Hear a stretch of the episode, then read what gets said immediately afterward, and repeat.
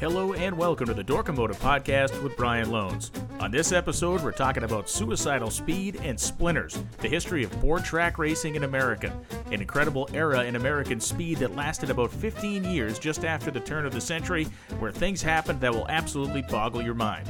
Yes, it's suicidal speed and splinters on this episode of the Dorkomotive Podcast with Brian Lohnes.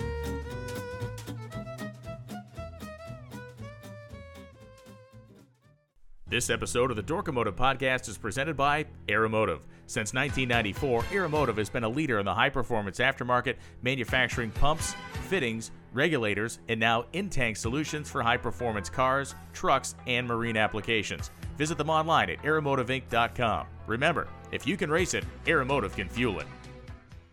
Hey everybody, Brian Lohnes back with another episode of the Dorkomotive podcast. This one kicking off season two in the world of Dorkomotive, and this is a topic that has been requested by many, many listeners. And so now it's time to delve into the board track era of racing in the United States. And for those of you unfamiliar, to give you a general overview here, between about 1910 and 1930, there were dozens of racetracks around the country made of wood, specifically made of 2x4s, that ranged in length from a half a mile all the way up to two miles. And these tracks were the fastest racing surfaces really in the world in many ways. They're also the most deadly and dangerous. And while it seems like a completely nuts idea to run a or to build a racetrack out of wood. When we talk about the reasons why, the evolution of these racetracks, and how they ultimately led to the speedways that we race on today, you'll kind of understand where we were coming from or where the world of racing was coming from at this point in time. To tell this story properly, we have to actually go back a little bit before the era of the board track in terms of motorcycles and automobiles and talk about bicycle racing. Because before people raced motorcycles or cars, bicycle racing was a worldwide phenomenon. So big, in fact, that most of the early popular race car drivers or motorcycle racers were actually bicycle racers that transitioned over. Bicycles, of course, and bicycling was a massive pastime in the turn of the 19th century into the 20th century across the world. Um, the bicycles, whether we're talking about the big wheel style bicycles that we all know with the giant wheel in the front and the little trailing wheel, or the typical bicycles we see today with two kind of normal sized tires on them. Um, people rode them all over the place. They were a very cheap means of transportation and they were very popular. As we all know, any sort of transportation form ultimately gets raced, and bicycles are no different. Whether there are kids racing from corner to corner or adults participating in some of the loosely organized early bicycle races, um, it ultimately led to professional bicycle racing, which was a worldwide phenomenon that drew spectator crowds that were massive. One of the reasons they drew such huge crowds is because of where they were contested. Bicycle races were held on things called velodromes, which are originally developed in France and in Europe, and ultimately would lead to the board track speedways that would come to populate the United States. A velodrome was very simply a circle made of wood, banked very steeply, that bicycle racers would get on and pedal their brains out and race each other around and around and around. Uh, it is perhaps the earliest form of circle track style racing built to be a spectator sport. And of course, when we build a spectator sport in an arena to hold this spectator sport in, that brings a lot of money and advertisement and media, and ultimately it builds some really big personalities and builds some really big um, influences, if you will, in this genre. And that brings us to one of the principal players that will really lay the foundation, quite literally and figuratively, to board track racing in America. His name was Jack Prince, and he's from England. He was born in 1859 in Coventry, England, and by the early 1880s, he had traveled to the United States, and he had done that because he was a champion motor or champion bicycle racer, I should say, in Europe. So he comes over to the United States in 1883 as a representative of some English uh, bicycle manufacturers, and he was not racing I should say, as a championship level professional in the U.S., but he was well known, so he was doing exhibition races. And in eight, August of 1883, he was being called, you know, the champion of Europe and all this other stuff as he was traveling around the United States. And he became part of a bicycle racing team that would put on exhibitions and would race at these uh, indoor velodromes across America. So he became fascinated with the construction of the facilities, how they were laid out, kind of the successful facilities versus the ones that were kind of dingy and crummy that they would go to. And Um, he helped his cause of, of fame by continuing to be a very competitive racer. Even though it was exhibition level, he was still drawing huge crowds, and people across the country certainly knew who he was. Now, by the time we get to about 1885, he's deciding to uh, hang it up. A couple years on the racing circuit, he thinks that he's going to step away from the racing of bicycles and move into the construction of these velodromes.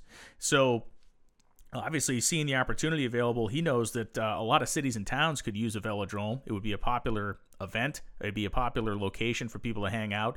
And he feels as though if he can bring the right type of expertise in construction to the right investors he'll be able to kind of if you will sell a lot of these different facilities across the country so that's what he transitions into he transitions into basically the construction business at this point and these bicycle velodromes were about a one sixth mile circle. They were not an oval, they were a perfect circle. They're about a sixth mile long for the outdoor venues and about a tenth mile long for indoor venues that you had to build a roof over. They would seat thousands of people because they would put grandstands up just like you would at any racetrack in the modern day. And they would pack these places. I mean, we're talking a sport as big as, as boxing, horse racing, or baseball at this time in America. And the other thing that was kind of growing at the same exact time as the interest in velodromes was the interest in mechanical or mechanized vehicles. We're talking about motorcycles, we're talking about automobiles.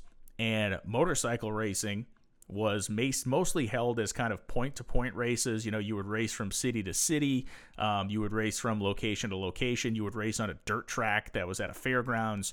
And the same was really true for automobiles. But the major problem in the United States at this time in history, especially when we talk about racing cars, which we're going to get into in a little bit down the road here at specificity, but the roads were terrible in this country. There was very little opportunity to race automobiles on paved surfaces. Like in Europe when they raced, almost all the racing in Europe at this time in history was done on open roads. They had better roads. They were paved or they were cobblestone or they were brick. Yes, there were certain paved areas in the United States. Major metropolitan areas had races like the Vanderbilt Cup um, in the New York City area. Um, there was, you know, stuff going on there. But when you went to the majorities of cities in the United States, the roads were, were bad and they were not suitable as a racing surface. Racing on dirt tracks was fine, but it was very uh, violent on the cars. There was dust everywhere. You couldn't necessarily see what was going on. It was not really an environment that was to the level at this time in history of watching other professional quote unquote sports. And this even stood true for what was the greatest racing facility built in the world to that point, which was Indianapolis Motor Speedway, which held its first race in 1909.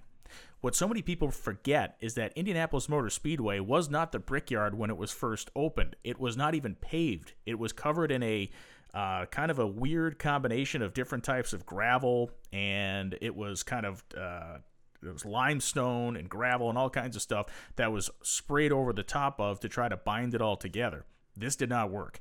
So early races at the Indianapolis Motor Speedway were horrendous because guys were blowing tires out left and right the track was very slow because it would just fall apart. And it was so bad that the Automobile Club of America, that was overseeing racing competition at this time in history, uh, started basically refused uh, to to honor or hold races at the facility. It was dangerous because people were getting hit with rocks and shards of everything. The cars were getting beat up. Just wasn't worth their trouble. So, in order to fix that problem, the ownership of the Indianapolis Motor Speedway had to pave the place. And of course, they paved it in bricks. And by paving it in bricks, they created this iconic racetrack. But they also spent $700,000 in around 1910 to do it. That is an immense amount of money. It's an immense amount of money in 2020, let alone 110 years ago. So the economics of board track racing start to become a little bit more clear when we tell that story. And I'm telling you that story to set up the first major breakthrough we have when we start to make this evolutionary leap from the velodromes of uh, bicycle racing to the motordromes of motorcycle and automobile racing. That breakthrough comes in California, just outside of Los Angeles, at a place called Playa del Rey in 1910, where a facility called the Los Angeles Motordrome is built by English born Jack Prince and a Hungarian born engineer named Frederick Moscovics. Let's meet Moscovics and let's hear more about the Los Angeles Motordrome.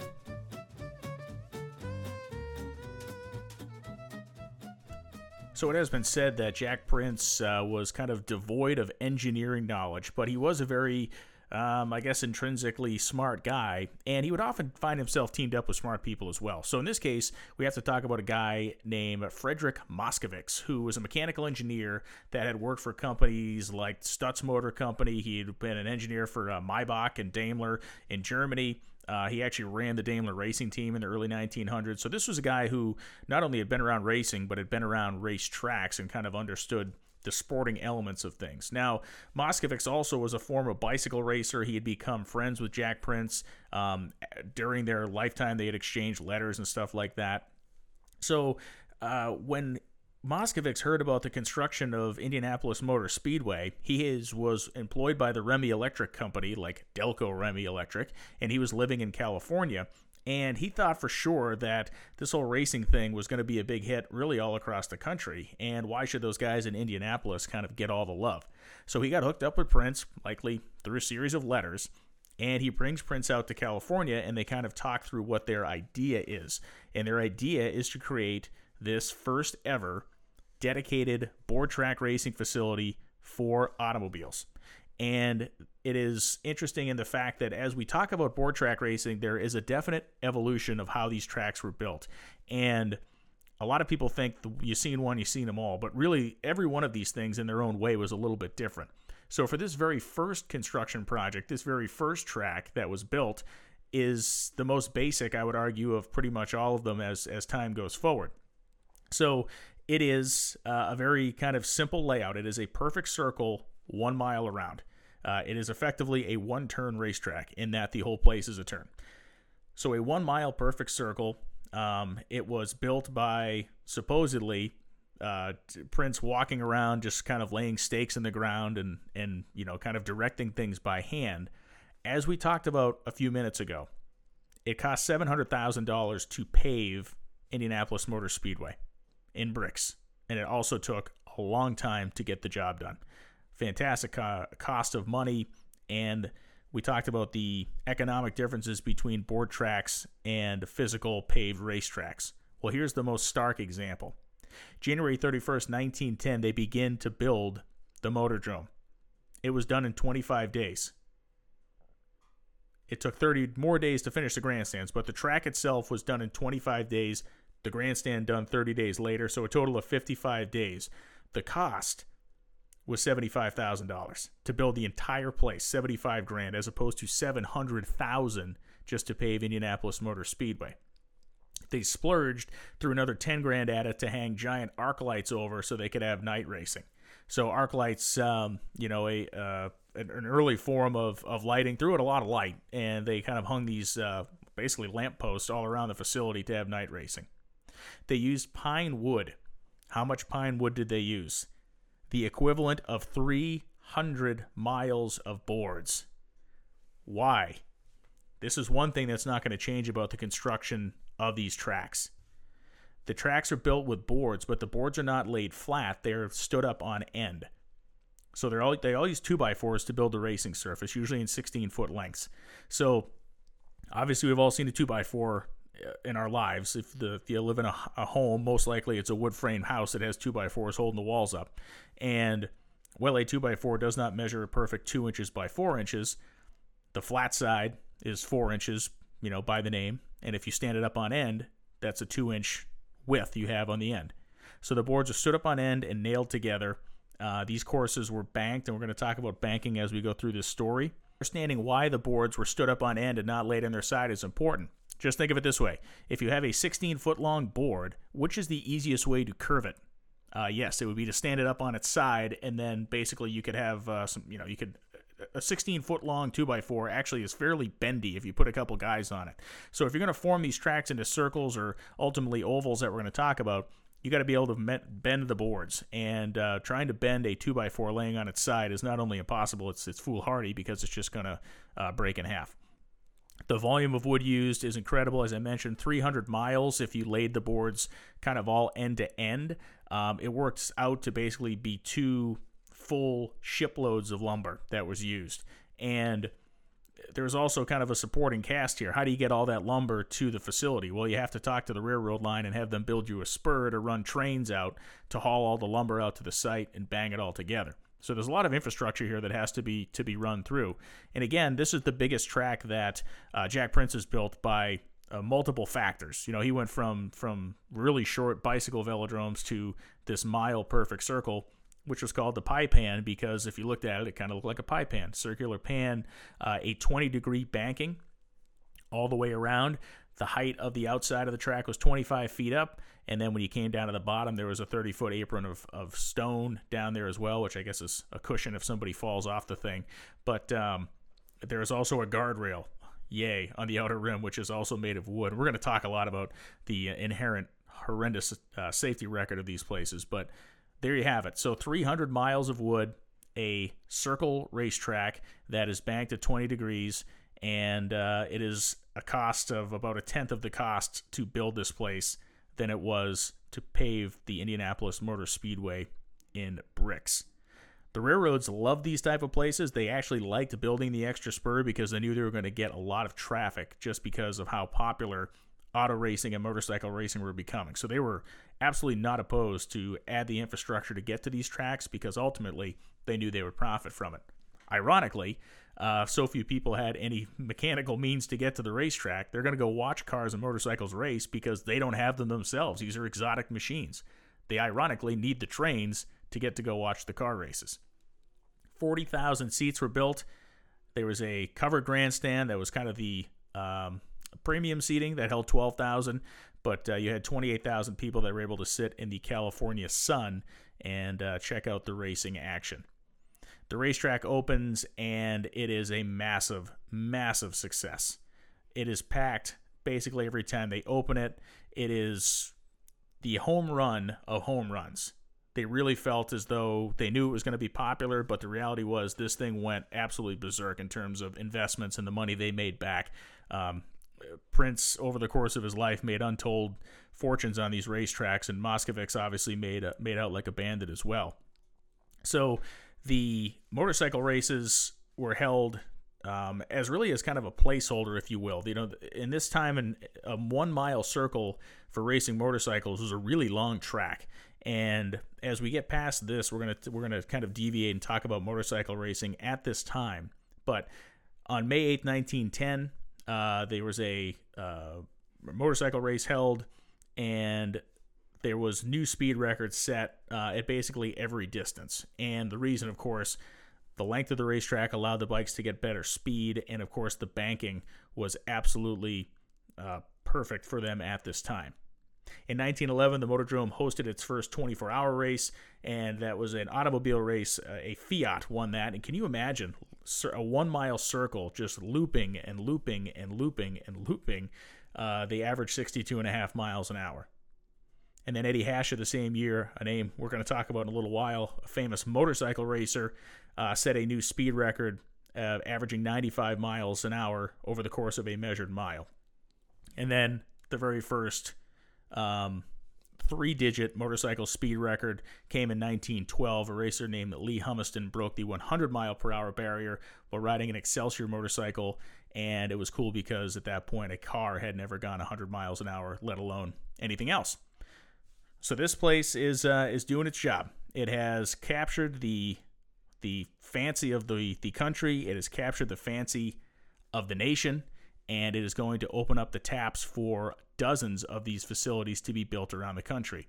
But they all won't be built the same way as the Los Angeles Motordrome in terms of a layout. Remember, this place is a perfect circle speedways are gonna are gonna emerge here, and they're gonna emerge because people want to see something a little bit different. Not every promoter wants to have the same exact track as a promoter at another city because well there is no internet and well there is no real immediate sharing of uh, of information like we have in today's age. Everybody wants to have something a little bit different for their own hometown. Jack Prince says absolutely no problem. So Prince continues to elevate and he continues to evolve his principle. Starting with that motordrome, he then builds a short half mile track in Oakland, California, and that is designed primarily and only for motorcycles. And now I think it's a good time to talk about motorcycle racing on the boards before we advance our story any further in history, because it is from motorcycle racing that the board tracks known as motordromes become called around the country murder dromes. And it's also because of motorcycle racing that people believe that these racetracks stopped being functional or used before World War One, which is, as you'll find out in a little while, totally false.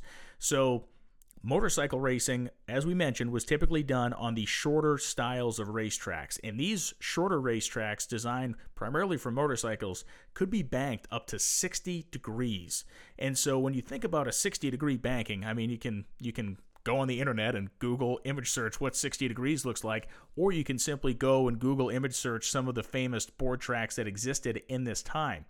And if you went and do that, you'll see some really amazing images of motorcycles, you know, defying the laws of physics. It really almost looks like the wall of death act that you can see at the circus sometimes. You can go and see the riders kind of run around that uh, near vertical drum in their on their motorcycles, and the wall of death act of course evolved from board track racing.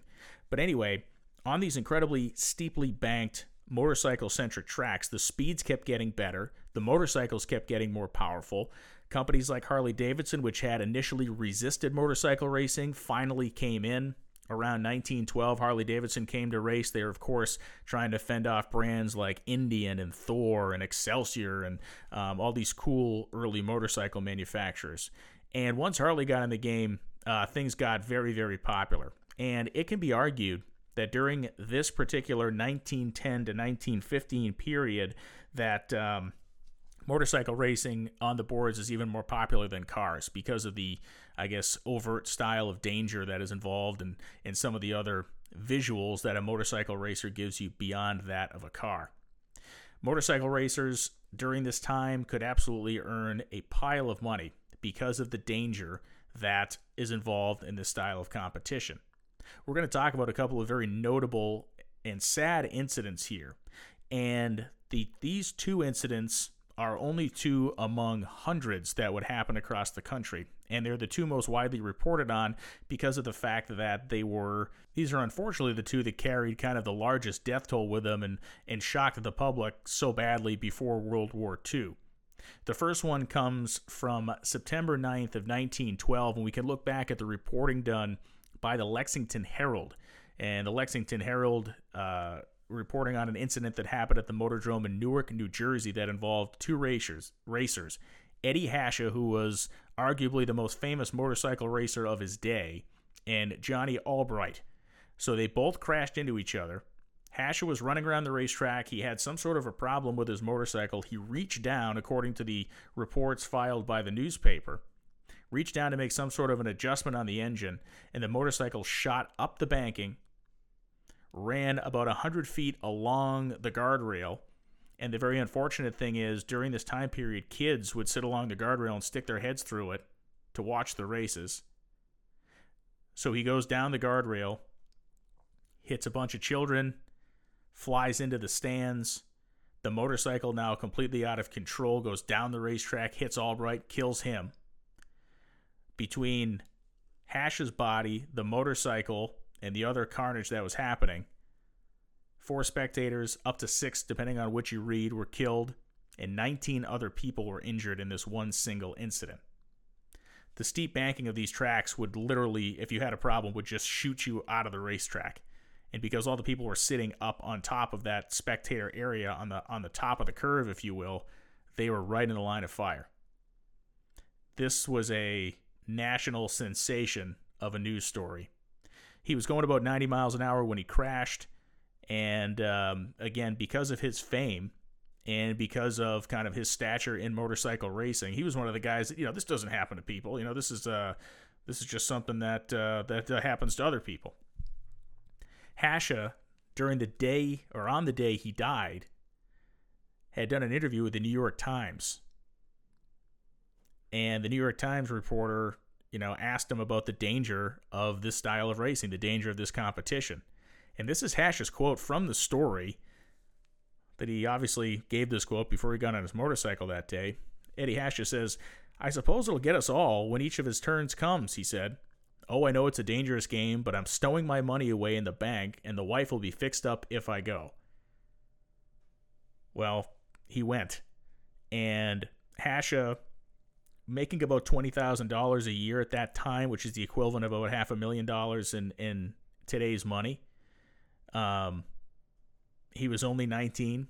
He had only really been a pro for about a year, and who's to say he had made anywhere close to that 20? That's that's just what a top level pro could earn if you look back at the prize money and stuff. But his wife Gertrude, uh, unfortunately, was left a widow. Ironically, Gertrude would go on to marry a guy named Al Crocker. If you're familiar with motorcycle history, you know that Crocker motorcycles are some of the most valuable and incredible uh, historical motorcycles you can collect out there. So that is Eddie Hasha in 1912. We go to 1913, about a year later. And again, I'm not I'm not insinuating that nothing happened between these two incidents because people would die on the weekly at these tracks. It just wouldn't make national news because, well, it was just another race car driver or a motorcycle rider or a thrill seeker that died. And, and the public was really eh, was really not too keen on treating these racers, the majority of them local racers that died, as anything but just thrill seekers. The professional level people like Hasha and others were treated as kind of godlike figures, but the normal workaday Joe who was a mechanic during the week and tried to race his beat up motorcycle on the weekends was just another bad luck case if he died at his local board track. Now we go to July 20th, 1913, to a place called Ludlow, Kentucky, which is just across the river from Cincinnati. And there is a racer named Odin Johnson. And this is a this is a horror movie story. So Odin Johnson, in much the way Eddie Hasha had problems, crashes his motorcycle. The thing goes shooting up the racetrack, wipes out a light pole, and as he wipes out the light pole, remember we talked about these arc light poles that are, arc lights, and the poles are just kind of hung around the racetrack, almost like street lights, kind of coming off the grandstands. So Johnson's bike flies up, wipes out a pole, his gas tank explodes, so there's gasoline everywhere. As he ripped down the pole, an exposed electrical wire from the light pole sets the fuel on fire. Remember, this whole thing's made out of wood. Sets the grandstand on fire. People run for their lives. People were trampled. There was eight people killed in this incident. And this one is what coined the murder drome phrase. We can go back to the August 1st, 1913 edition of the Evening Press out of Grand Rapids, Michigan. They wrote a column entitled Thrills and Funerals. And this is where the backlash, if you will, against the board tracks began in earnest. Reporting on the Odin Johnson incident, they write Eight dead, two dying, dozens injured just to gratify an abnormal craving for thrills. That's the record for one evening's motorcycle racing at a Cincinnati amusement park. Motorcycle racing in the so called motordromes is one of the sensations of the day. It is comparatively new yet, and it hasn't struck Grand Rapids. Perhaps it never will. If it doesn't, we won't miss a lot of sensations, but probably save our lives. Watching the machine zip around a saucer shaped track at considerably more than a mile a minute is exciting, but it isn't exactly promoting longevity. 10 given their death blow in one night by one machine is a record showing that the game is risky. And the column goes on to further kind of question the sanity of anybody that would be involved in this, let alone sit there and watch it with the potential of maybe getting hit by a wayward motorcycle. Some people would have you believe at this point in the story that board track racing kind of fades off into the distance, and these two horrendous incidents, along with dozens, if not hundreds more, between the 1900s and 1914, put an end to everything. Uh, those people would be 1000% wrong. This thing hasn't even grabbed second gear yet, and Jack Prince, um, again, I, you know, I don't put any blame on Jack Prince for this stuff. It's not a situation where these tracks were built to be unsafe. Yes, of course they were in hindsight, but Prince was not um, uh, sowing the seeds of their unsafeness, if you will, or lack of safety. He was building these very fast facilities. And we're going to talk about some of the mechanical failings that would ultimately cause a lot of the death and destruction that we saw there. But after the 1913 incident, Board track racing continues almost unabated, and people keep building racetracks, and they keep building them faster, and they keep building them longer. Over the course of the building boom of board tracks between this 1910, let's call it, opening of the Motordrome in Los Angeles until the late 1920s, mid to late 1920s, um, Jack Prince was involved in the construction of about 20 of the 24 major board tracks built around the country. There are a lot of smaller facilities that were built that he wasn't involved in, but if it was a premier level facility, he was involved in it.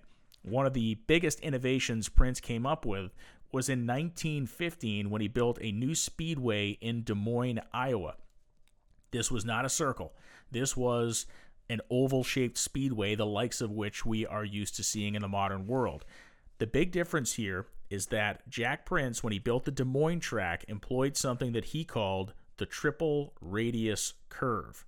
And so the triple radius curve changes in a great way for speed and entertainment how these tracks will be built. Instead of having two straightaways joined by two perfect circles, which make kind of a paperclip shape, the way we would describe Martinsville Speedway. If you've ever seen a NASCAR race at Martinsville, you know you know that it is a they call it the paperclip because that's exactly what it is.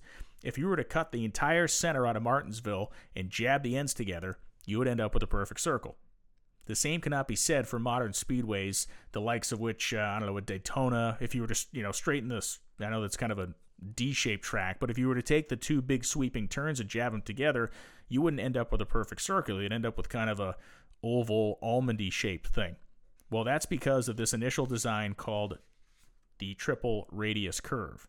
Now, in the Des Moines Evening Tribune, published August 4th, 1915, with a story entitled Prince Explains Track Principle. I'm going to read you the story and you'll understand what I'm saying, and you'll also understand why this innovation changed the way oval track, if we will, or circle track racing was done in this country.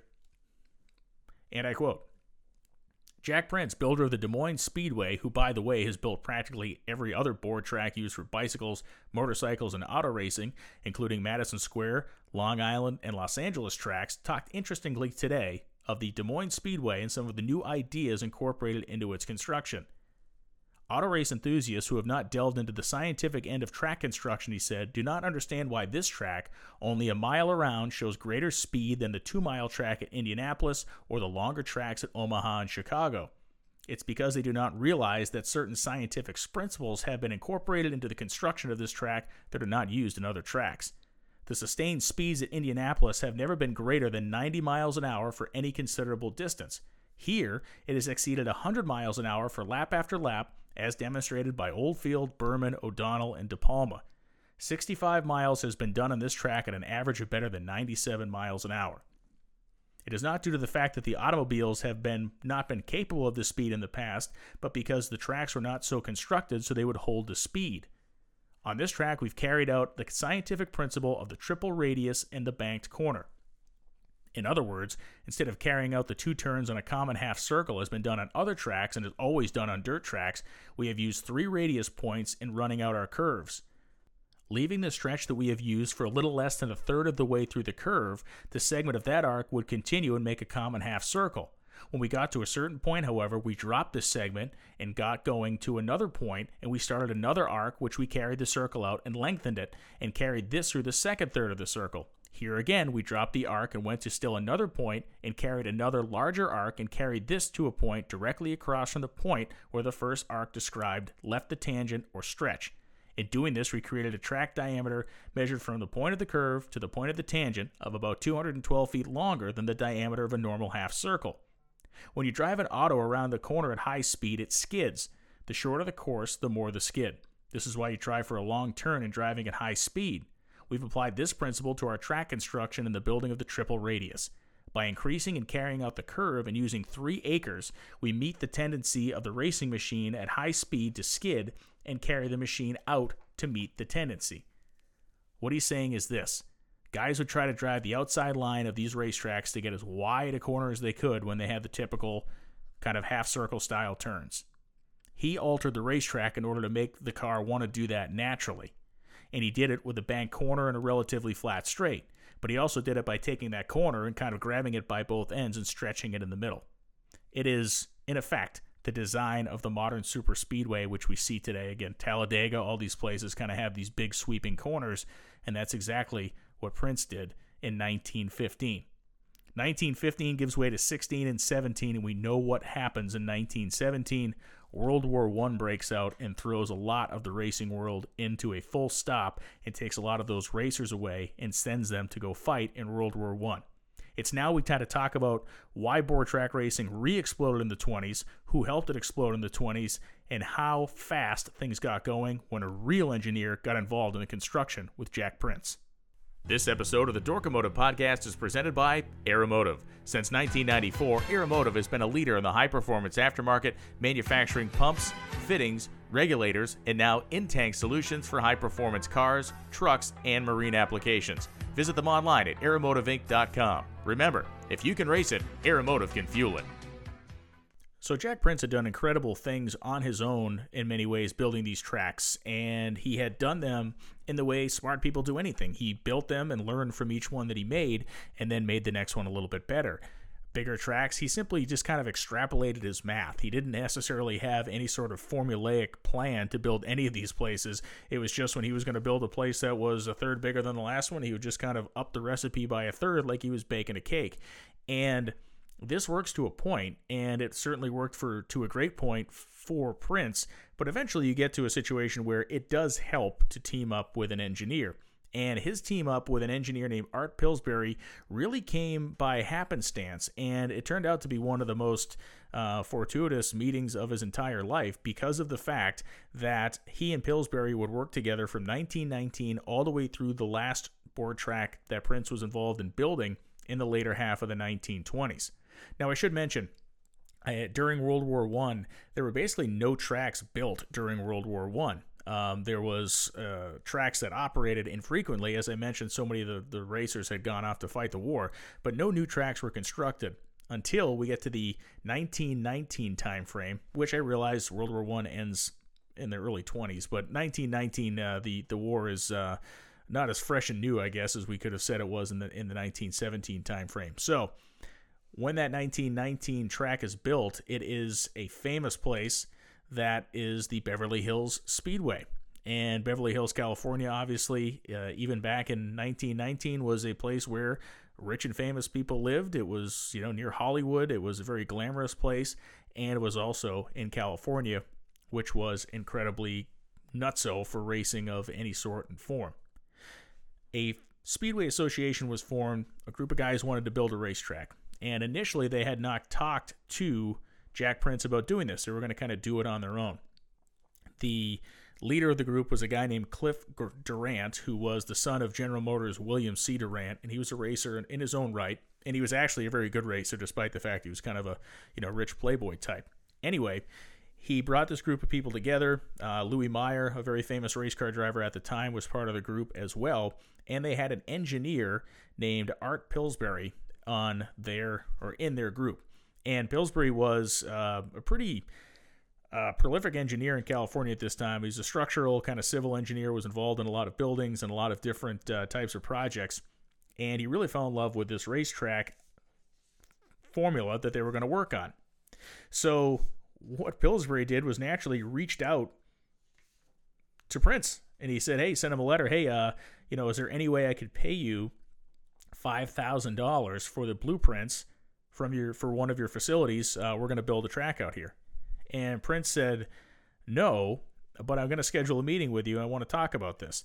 So Prince goes out. They meet in California. They sit down, and Prince looked Pillsbury in the eye and said, "I don't have a blueprint. I got nothing to sell you. I wish I could because I'd make five grand, but I really have nothing to sell you." And it's important to know that when Prince built these tracks, he built them and then moved on to the next one. He never kept any financial interest in the facility. So it really didn't matter to him in terms of, you know, selling a blueprint to Pillsbury for this Beverly Hills track would have been a really easy way for him to make his five grand. So if he had one, I'm sure he would have sold it. So he says to Pillsbury, I got nothing. And Pillsbury's like, okay. So he brings Prince in because of all this kind of knowledge he has in his head and they became friends and worked together, as I mentioned, on every project until they built their last one in the late 20s. But a, an interesting quote about Pillsbury had about Prince uh, later on in life, he said that Prince was an incredibly able builder, but he was quite innocent of any engineering knowledge. And the fun part for Pillsbury, what he brings to the table in terms of the design of these racetracks, is um, something called the Searles Spiral Easement Curve sounds really awesome, right? The Searles spiral easement curve. What could this thing possibly be? What he comes up with is using something the railroads used in train building or in railroad track layouts to make these courses better. The problem that Prince's track had inherently, especially his speedway style tracks, was that the transition from the straightaway into the corner was very violent. It was a very quick kind of flip up into the corner. When we talk about a speedway, we watch a race today, we can see the corner, kind of the car comes to the end of the straightaway. The straightaway almost curls its way into the corner. And this is exactly what the Searles spiral easement curve brought to the table. In a railroad application, if you're going to send a train around the corner, they always kind of bank the tracks as the train goes into the corner. It keeps the thing from rolling off the, you know, rolling off the outside of a corner. It's more comfortable for the passengers, and ultimately it's a safer way to send a train into a corner at speed. If you simply just set a flat corner and send a train into it at 70 miles an hour, I can tell you it's not going to end well. If you then take the tracks and kind of cant them a little bit, give them a little bit of a camber, lay them over to one side to, to kind of raise the outside track and lower the inside track and bend that corner easily, that's going to make the train go around it well. The problem with Prince's layout was that when the car would come into the corner, it would automatically want to shoot to the top because it didn't have this kind of spiral easement into the corner. So when Pillsbury brings this design, Prince immediately recognizes what this is going to mean. It is going to mean instantaneously faster racetracks. And he wasn't wrong. The Beverly Hills track, when it opened, was the fastest racetrack in the world at that time. The 1920 season, it was used in the AAA championship, the championship car, champ car series. Jimmy Murphy, a guy who would uh, go on to win the French Grand Prix in a Duesenberg in just a couple of years, um, won the race and averaged more than 103 miles an hour over the course of 250 miles. And it would take the Indianapolis Motor Speedway three years to see anybody go that fast in time trials. So, not just an average, no one was even averaging 103 miles an hour at the Indy 500 in 1923. Someone just finally made a lap at 120 or at 103 miles an hour average in 23. 50,000 people were on hand for that event at the Beverly Hills Speedway. Beverly Hills Speedway operated for uh, a handful of years, but like everything else in California, the problem was two things. Well, mainly it was just urban sprawl. Every race they had at this facility was, by all means and by all records, successful. But after four years, the 70,000 seat racetrack was taken apart for urban growth. And believe it or not, the Beverly Hills Hotel basically sits on a chunk of the property where the Beverly Hills Speedway was. Simply put, the land underneath the racetrack was worth way more than the than the racetrack on top of it. When they bought the land, they paid $1,000 an acre in 1919 to build the place. When they sold the place 4 years later, they were paid $10,000 an acre and they got to sell the lumber. So if you ever go to the Beverly Wilshire Hotel, you're basically standing on the northwest turn of what was the Beverly Hills Speedway. A new track was built in Culver City, California to replace this one. It too was very, very popular. The interesting thing about board track racing and cars, unlike the motorcycles, was the fact that the spectators I cannot find a single incident. I'm not saying it never happened, but I cannot find a single incident involving an automobile race where somebody other than the driver or the riding mechanic was killed.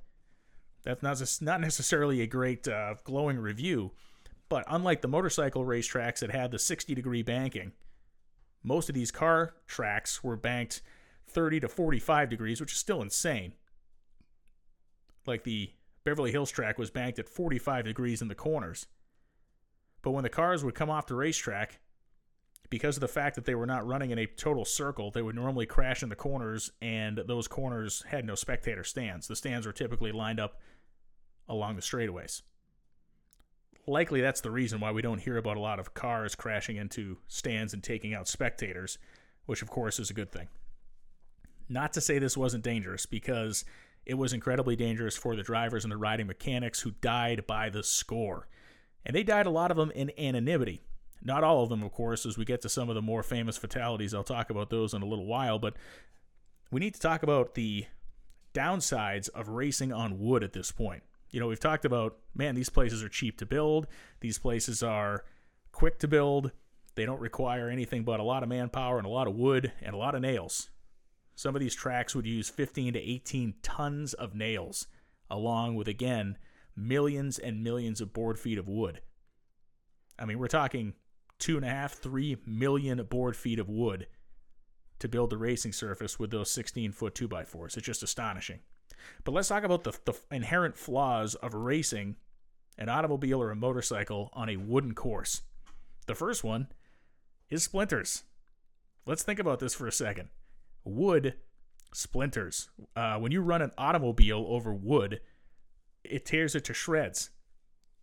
One of the downfalls of these racetracks was the fact that the maintenance was just unending on them. But for the drivers, they would literally be picking splinters out of their face. On, a, on the best case scenario, they would fare well, win some money, and then people would be pulling wood out of their face with tweezers. And these weren't little splinters. I mean, you, multiple stories I've read, old books I've read, you talk about just crazy stuff. These guys would be sitting there, and someone, a crew guy, would be there with tweezers or his own fingers just pulling these hunks of wood out of your face. Nuts.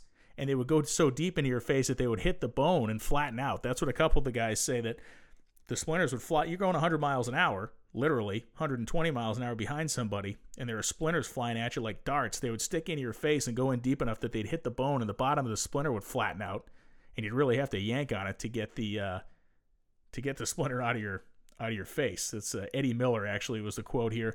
They'd hit the bone and flatten out. Thanks, Eddie Miller.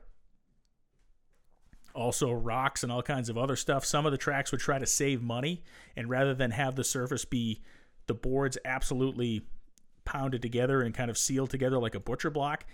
Some of the tracks would try to space the boards a little bit by like a quarter inch and fill the, the space in the middle with a like a tar, or they would try to use like asphalt caulking to put between the wood, which ultimately failed, and the tires would rip it out and throw it around, and there'd be rocks in it. Guys would get their goggles smashed out or their teeth knocked out. The cars themselves would get really beat up because the grill would get all full of wood. And again, when I'm talking splinters, I'm not talking about something the size of a you know, little sliver of wood that you'd, you know, stick on the ground. I'm talking about something the size of a pen heading at your face or puncturing your radiator or potentially puncturing your arm or hand. I mean, the, the injuries that these guys received, even when they didn't crash, were unbelievable. We can talk about the fact that most of these cars, and especially the motorcycles early on, uh, and a lot of the race cars, used what is known as a total loss oiling system. So a total loss oiling system means that your co-driver was basically making sure there was pressure in the oil tank of the car. That oil was headed into the engine and it was either going to be burned off if it was going into the cylinders or it was going to be lubricating usually an exposed valve train of rocker arms and push rods and stuff and then it was just going to fly off the engine and land on the track. If you have ever driven a car with an oil leak or a car that burns oil, you know that the back of the car, where that low pressure area typically is behind your car, gets all greasy and oily and gross as that oil smoke contains particles of oil and they get stuck to your car. Well, guess what happens when you have 15, 20 cars with total loss oiling systems on the racetrack at the same time, running at full throttle, flinging oil everywhere on wood? It turns into a grease pit. And most of the accidents you read or hear about you know, just come from the fact that guys will lose the handle on a car and they'll get into some oil or they don't know it's there, can't see it. You hit it, you spin out, you smash through the rail, you smash into the rail, and that's the end of your day or the end of your life as it comes to be known for many, many, many, many people. Another thing we really need to think about is technology and the chassis technology of these cars, which is obviously very crude even when we get into the 1920s, these are not highly advanced cars. For their time, they are. We look back at them and they're almost like tractors, you know, buggy springs. Um, they make pretty good horsepower. By the time they're done, the, the speeds we're going to talk about in the later 1920s are incredibly impressive. But the forces being exerted on these cars were something that were invisible and often deadly. When we come up with the curve that Pillsbury employed, that easement style curve, the spiral curve that brings us into these corners where drivers no longer have to lift off the throttle. You can keep that thing pinned down. The car will basically steer itself. If you've ever seen people driving on a test track or they're driving on a very highly banked track, you can almost take your hands off the wheel when you get into these corners, the thing will about guide itself because of the fact that it has that curve that's brought it to that point. This is cool because it raises average speeds, and that's what people are paying to see. They're paying to see the cars running at full throttle, setting records, doing things they've never seen before. The promoters want that. They want to be able to claim the fastest tracks in the world. But these invisible forces that increase exponentially on these cars when they go from running 100 miles an hour to 120 miles an hour to 130 miles an hour to 140 mile an hour average laps on some of these tracks, things like spindles, axles, springs, frames themselves, they start to fail because of the incredible pressures, the incredible forces being placed on them. As these cars pile into these corners at full throttle, they are facing loads that they've never faced before, loads that they have no way to test. They don't have any sort of strain gauges to put on these cars. They have no way to accurately measure the forces being employed when a car is running this fast. They just know when they come into the pits, if nothing's fallen off, they're going to send the guy back out again. Tires were a huge problem. And Barney Oldfield famously ran Firestone tires, and he would advertise them as his life insurance policy because they actually were the best tires on the market at that point for racing. Firestone has always had a very strong racing background, and the board tracks are where that was primarily born, with Barney Oldfield being the, the greatest proponent of their quality and of their performance. Guys like Ralph DePalma, if you've ever heard the name Ralph DePalma, who's one of the great race drivers to ever live, certainly one of the great rock star race drivers of this era. He refused to run Firestone tires because he hated Barney Oldfield and had a big rivalry with him. He didn't put the tires on, and he lost dozens of races because of blown tires. People lost dozens of lives because of blown tires. If there is one thing that killed the most people in cars on these tracks, it was blown tires. And let's not forget the fact that you would pick up a nail. Think about that. These tracks are nailed together, and half the time they were falling apart as you were driving around at 100 miles an hour. And every once in a while, you would drive over a nail in your tank of a race car that would then blow out a tire, and that would send you hurtling up into the rail, hopefully not totally out of the ball yard, and hopefully not onto your lid where there's no protection to keep you from getting crushed by your own car. And yet the people in the car showed up in droves.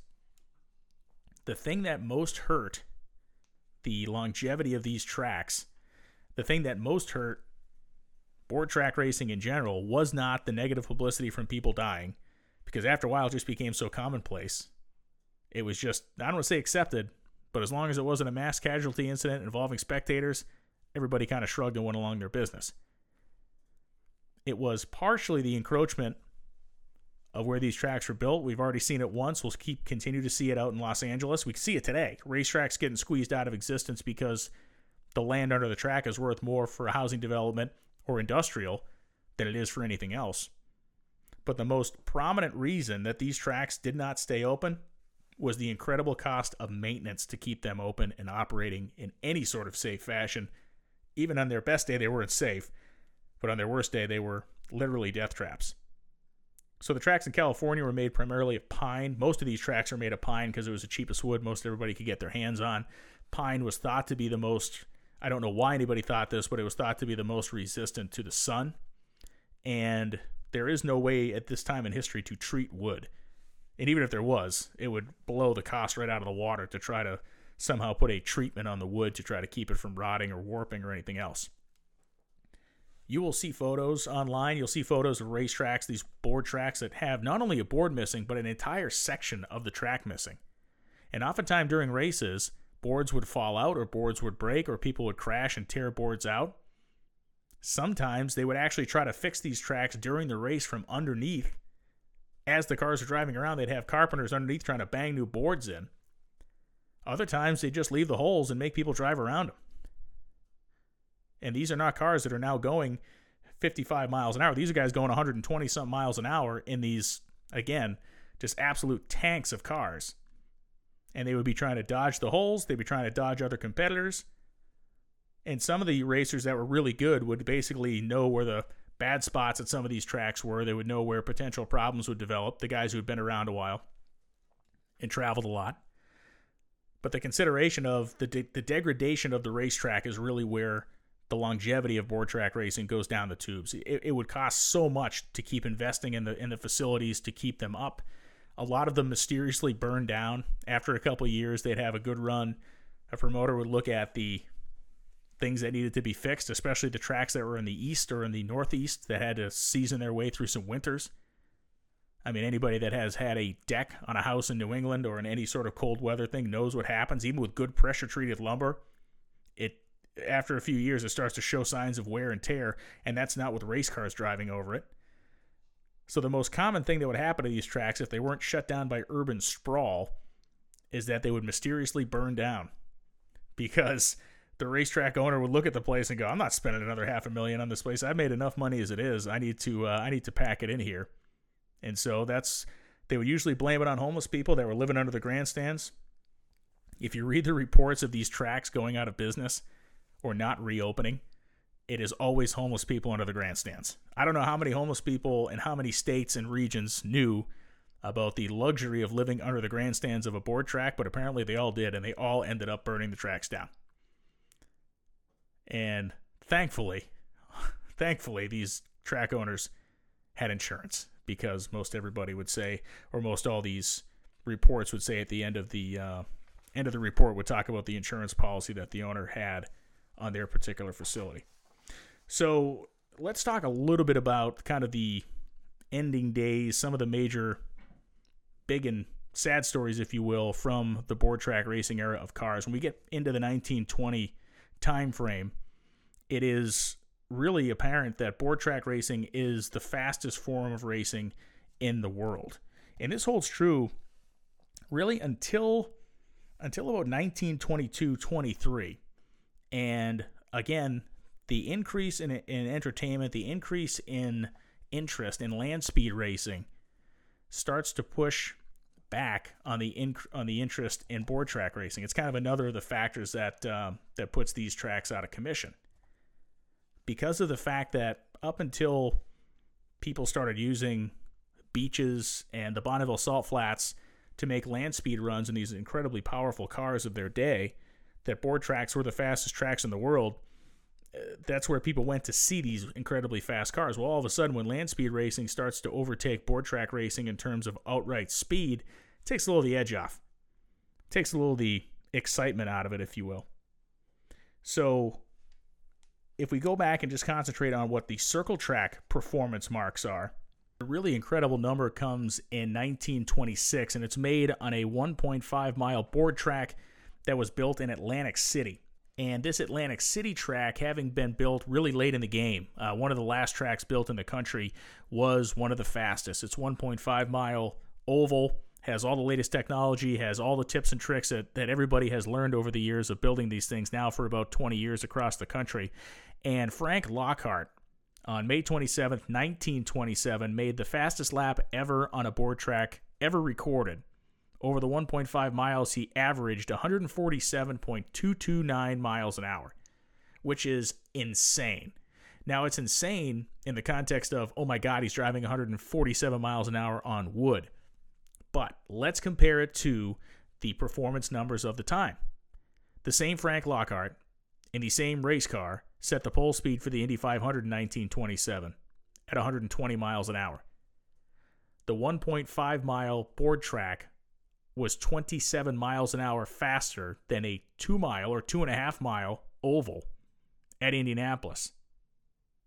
It would be until 1961 that anybody set a speed of 147 miles an hour in qualifying at the Indy 500. Take that into consideration. 1927, he goes 147 on the board track in Atlantic City. 1961, someone finally goes 147 in Indy 500 qualifying. And in fact, a great fact here Lockhart's speed was the fastest lap turned in race qualifying of any type until April 4th of 1959 at Daytona when everybody in qualifying passed his mark. So from 27 to 59, nobody nobody on a closed course went faster than Frank Lockhart's 147 mile an hour speed set on May 7th, 1927. Those of you savvy land speed history nuts know that later on that same year, Frank Lockhart would die on Ormond Beach in Florida while trying to set a land speed record. Nobody got out of that game. Very few, I should say, got out of that game without some very, very serious consequences in terms of racing in this time of the world. Two more stories. The first being a speedway in Altoona, Pennsylvania. And Altoona Speedway was a one and a quarter mile track that was opened in 1923. AAA sanctioned track, so it was the best of the best. This was a place that had the uncanny ability to kill Indy 500 winners. In 1919, or I should say in 1923, Howdy Wilcox, who won the 1990 Indy 500, died. 1924 Indy 500, Joe Boyer died in 1924 on this racetrack. In 1929, Ray Keech, who won the Indy 500, died at Altoona 16 days after winning the Indy 500. Insane. In terms of really high profile race car driver deaths, obviously those in the, the mid 20s to late 20s were very uh, prominent, but Gaston Chevrolet was killed in 1920. He was really the first major racing star to die on a board track, and that came in 1920, a big shock. And then in 1924, Jimmy Murphy, the Irish American racer who was for a couple years in the early 20s, the best race car driver, inarguably in the world. He won across the globe, French Grand Prix, of course, again driving the Duesenberg, which was an incredible victory for Americans. There's a whole, probably Dorkomotive podcast involved in that story. But he was killed in 1924. As I mentioned, board track racing trooped on until the late 1920s and, and really kind of into the early 1930s. And in New England, there was prominently two tracks. There was a motorcycle track that was built in Springfield, which happened to be the home of Indian motorcycles. But really, the one we want to talk about here is the one built in Salem, New Hampshire. So, uh, Jack Prince, this is basically one of the final tracks he was involved in. It was a one and a quarter mile track that was up in Rockingham, New Hampshire. I should say up in Salem, New Hampshire, called the Rockingham Boards. The track opened with a 49 degree banking in October of 1925, and the very first race held at the track was a disaster. It was postponed twice because of weather. Who would have thought October in New Hampshire would have been cold, but it was. Pete DePaolo won the race, and somebody died during this first event as a mechanic ran across the racetrack to try to help his driver who had crashed and he was hit and killed by another car. In 1926, they ran two races. So they ran a single race at this track in 25. In 26, they run two events, had smaller crowds, and a driver named John Foley lost his life. In 1927, they come back, they open the racetrack, they have, you guessed it, another fatality. 1928 comes along. The track goes broke, somebody else buys the mortgage. Huge wrecks, grim situation. A lot of fans even walked out of the racetrack before the event was even over, and they called the race early because of just kind of how much of a calamity it was and the weather had gone bad. So in three years, they ran a total of seven races on the Rockingham board track located in Salem, New Hampshire, and there were three fatal accidents in seven events. They ran motorcycle races there as well. Not a whole lot of news from the motorcycle races, so those must have been run almost without any sort of big problems. By the time we get to 1927, there are basically four, maybe five of these tracks left competing. The other tracks have rotted, they've burned down, they've been forced out of business by urban sprawl, or they've gone bankrupt. We now have a lot of paved roads in the United States. We now have a lot of paved racing facilities in the United States. Dirt track racing, which was at one point seen as an incredibly incredibly dangerous activity is now seen as a much more safe activity. In fact, as kind of a full circle here, we can look back to the early 1900s before the building of that motordrome in Los Angeles. And we can go back to the New York Times in 19, rather the Los Angeles Times in 1903. And Barney Oldfield had gone out to set a speed record out in California. He drove around a dirt track, went a mile in 55 seconds. It was a big deal. And the headline in the front page of the LA Times read Barney Oldfield's attempt to commit suicide at Agricultural Park yesterday only resulted in a compound fracture of the world's automobile record. It would seem simpler and easier for him to hire someone to brain him with an axe than to suffer this lingering destruction. And then we get to the 19 teens, and it's the board tracks that are the places where people are having lingering destruction. Then we have World War One, which in itself is one of the world's greatest examples of lingering destruction. We go to the 20s, and finally we get to the early 30s, and the sense has come that it's time for the board tracks to be done. A couple of them did survive a few years into the 30s running midget cars and stuff like that, but ultimately we can really kind of put an end to the board track era of big time racing right around the 27 28 time frame. Frank Lockhart's 147 mile an hour speed is beyond the shadow of a doubt in May of 1927 the greatest accomplishment on a board track, the greatest illustration of how awesome these facilities were in terms of speed, and also the fact that everybody was on the ragged edge at all times competing. There is no such thing as safe racing. There never will be such a thing as safe racing in the in the fully safe sense. Always risk, always danger. The difference is now in the year of 2021, unlike 100 years ago, when somebody passes, we don't shove it off, we don't blow it off, we pay close attention to what happened to try to make things better. Different time, different place, certainly a different mentality. That is a look back into the world of the board track era of racing in America. A lot of great stuff has been written about this era. If you want to dive really deep into it, you go back into the newspaper clippings of the time, like those I've referenced in this podcast, and they give you a bird's eye view of what people's perceptions were the perceptions of racers as being reckless, as being people with a death wish. The newspaper is questioning the idea that we don't allow bullfighting in America but we allow people to go out and get killed in race cars and motorcycles driving in circles going nowhere. It really was an interesting time in this country. And it certainly was an interesting time in racing when racing was fighting for its own legitimacy. And the people doing it knew it was legitimate. The people funding it certainly were making giant sums of money. They felt it to be legitimate. But the general public really needed to be sold on the value of what racing was versus the potential dangers that it posed to them. We know what happened racing evolved, the facilities evolved, asphalt evolved, dirt tracks evolved. Everything changed, and the board tracks faded in to history. Hopefully, you know a little bit more about board track racing in the United States now than you did when the show started. I sincerely appreciate you listening to the Dorkomotive podcast. You can visit us on dorkomotive.com to support the show. Thanks to Aeromotive for sponsoring this episode as we look back into America's wild racing history. We'll be back soon with more history, more cool machines, and more great stories. Thanks for listening. I'm Brian Lohnes.